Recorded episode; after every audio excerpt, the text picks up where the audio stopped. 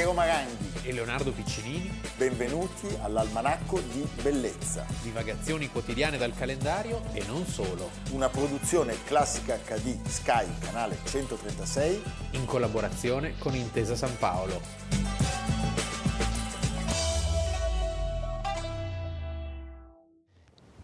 Innegabile il parallelo con l'altro grande protagonista russo del 1910 che è Vassili Kandinsky. Sono gli stessi anni nei quali Kandinsky gioca con il mondo fiabesco, lo introduce nel Blaureiter di Monaco e lo trasformerà in uno dei primi gesti importanti della modernità, astraendolo. Da un lato una musica che rompe gli equilibri tiene tutte le tensioni melodiche, ma le articola secondo parametri assolutamente innovati.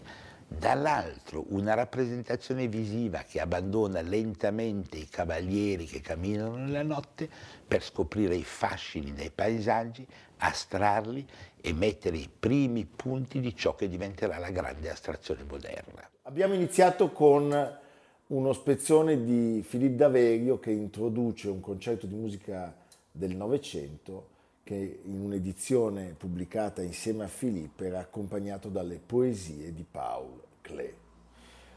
Perché? Perché il 18 settembre del 1879 in un cantone della Svizzera, a Berna, a Berna nasce Paul Klee, che noi conosciamo tutti per la sua attività di artista, artista astratto, ma nella vita è stato anche un musicista, un valente musicista, ha vissuto sul crimine. Beh, era un uomo di vastissima, vastissima cultura. cultura e come abbiamo raccontato è stato anche un letterato. La sua era una famiglia di musicisti, lui era stato introdotto allo studio e alla pratica del violino e aveva anche suonato nell'orchestra della sua città.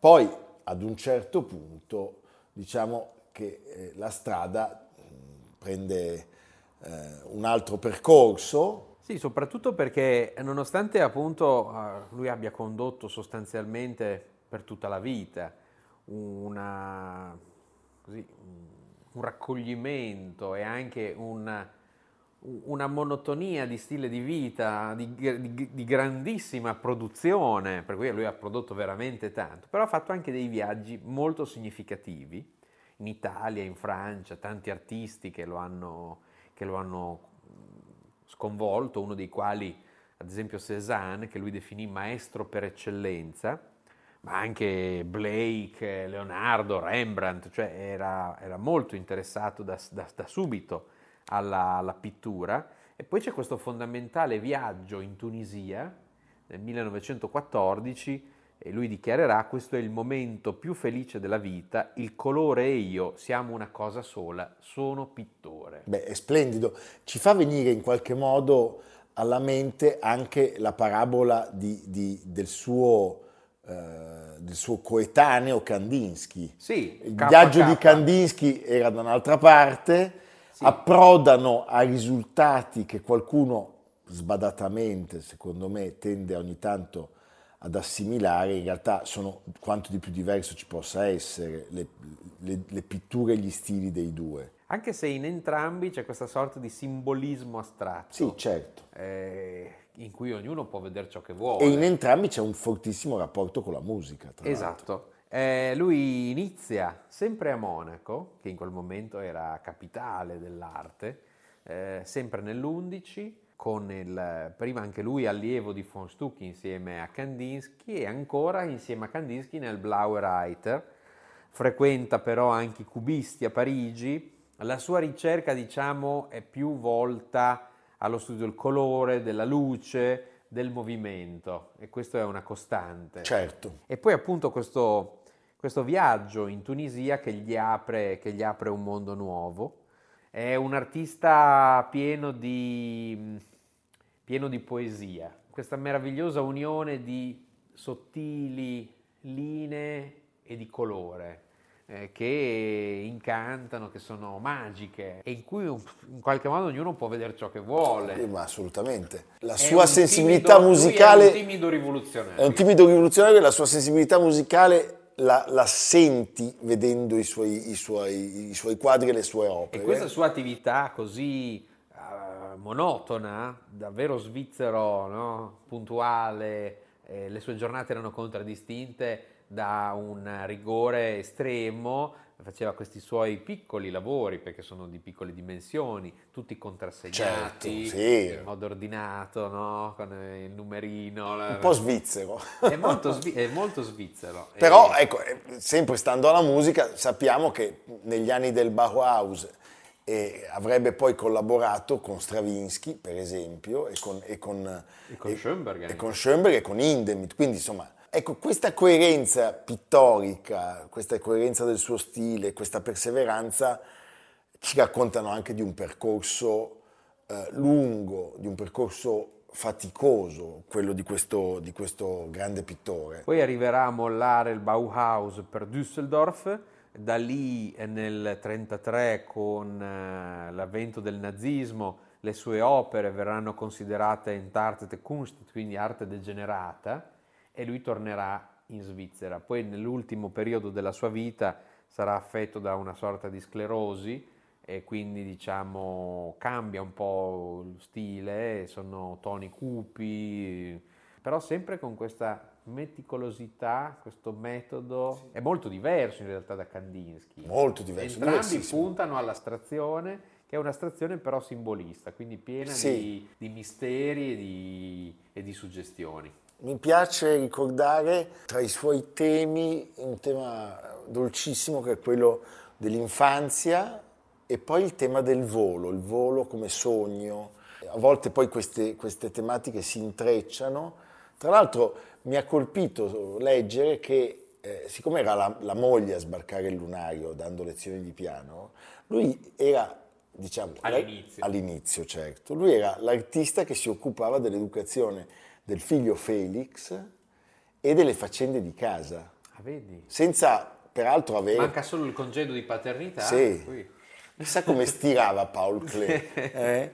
Il figlio, secondo me bene, perché secondo me stirava molto bene. Il figlio Felix, che tra l'altro sarebbe stato ammesso alla scuola del Bauhaus a soli 15 anni, quindi evidentemente era, era stato il padre... Il talento era anche, una questione di famiglia, sì, e poi, poi forse il padre era un bravo, era un bravo, era un bravo eh, sì educatore. Eh? Ecco, senti Leonardo, siccome di musica abbiamo voluto parlare, è giusto, credo, anche parlare di un grande, grandissimo musicista che ci ha lasciato qualche anno fa.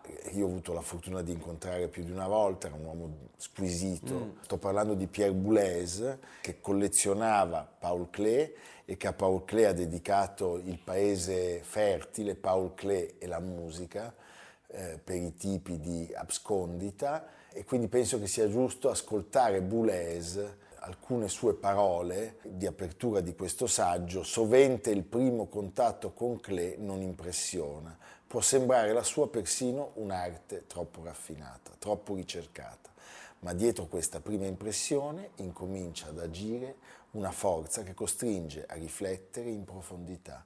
Non vi è alcuna violenza, alcun gesto aggressivo, la sua opera persuade e la persuasione è persistente. Bellissima. Profondo, corretto, Ha giusto. ragione, perché è un'arte profondamente intellettuale che va vissuta eh, con lentezza. Con lentezza, sì. Quindi ci congediamo da Paul Klee facendo un regalo a lui e a Pierre Boulez che ascoltiamo dirigere se stesso.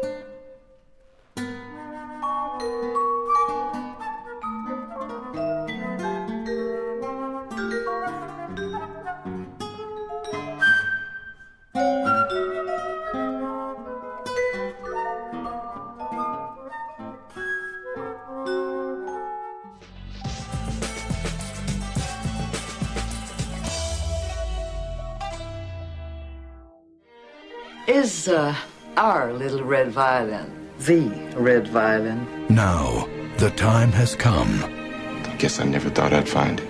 when it will reveal itself once more. Here she is now, Lot 72, the so-called red violin. Its beauty bewitches. Its perfection astounds. 600,000, Its mystery endures.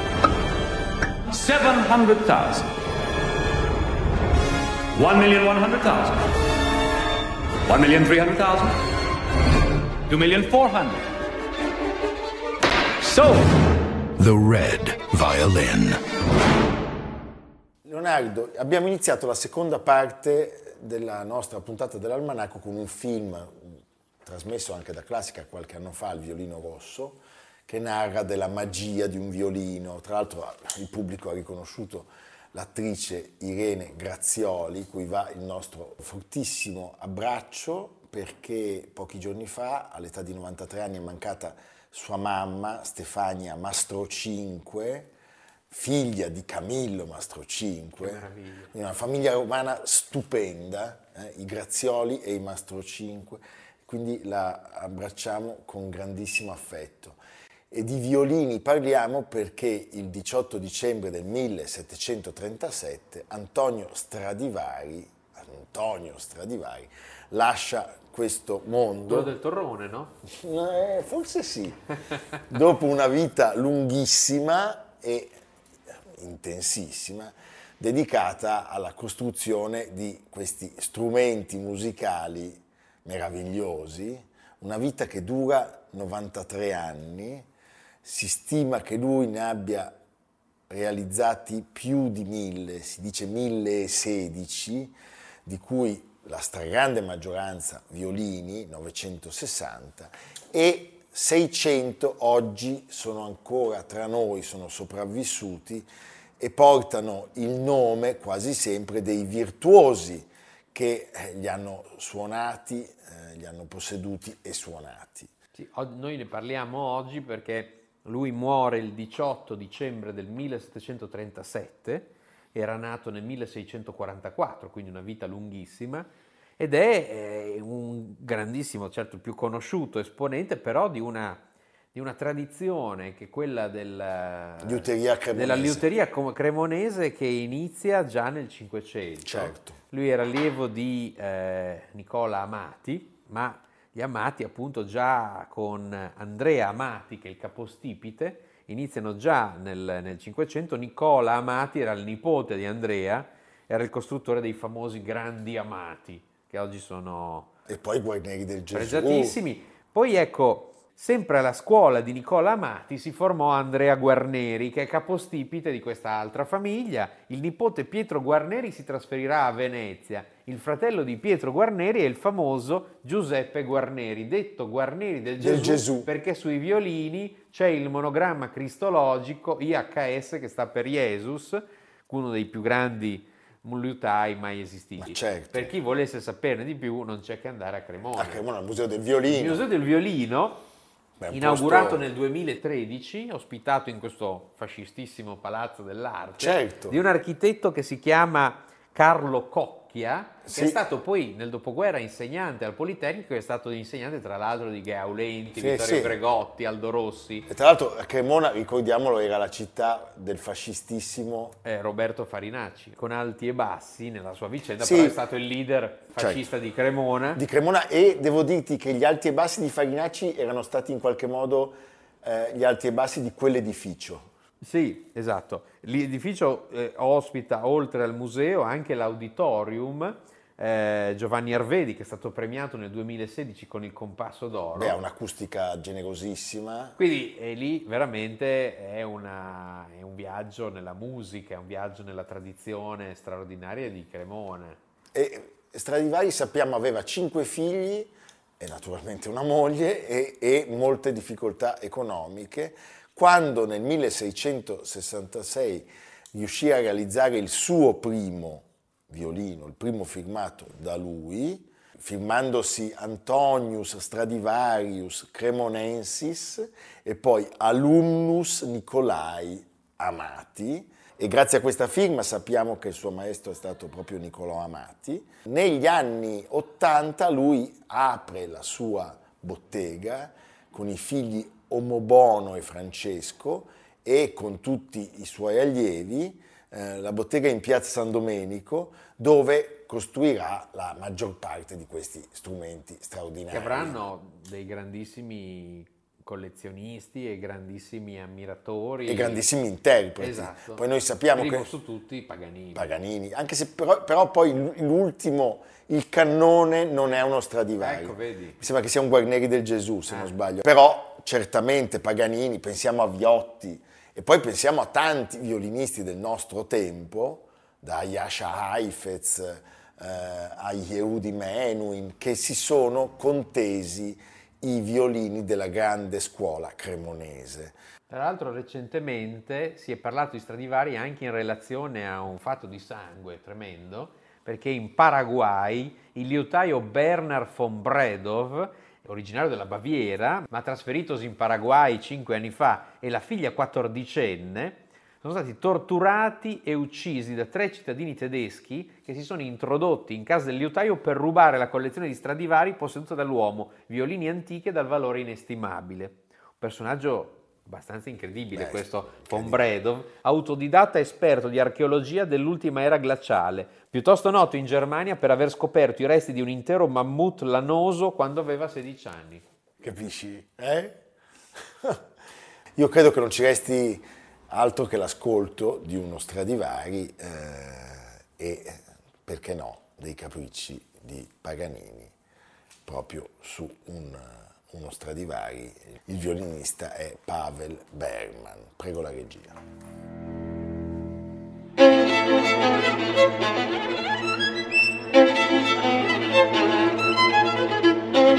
Senti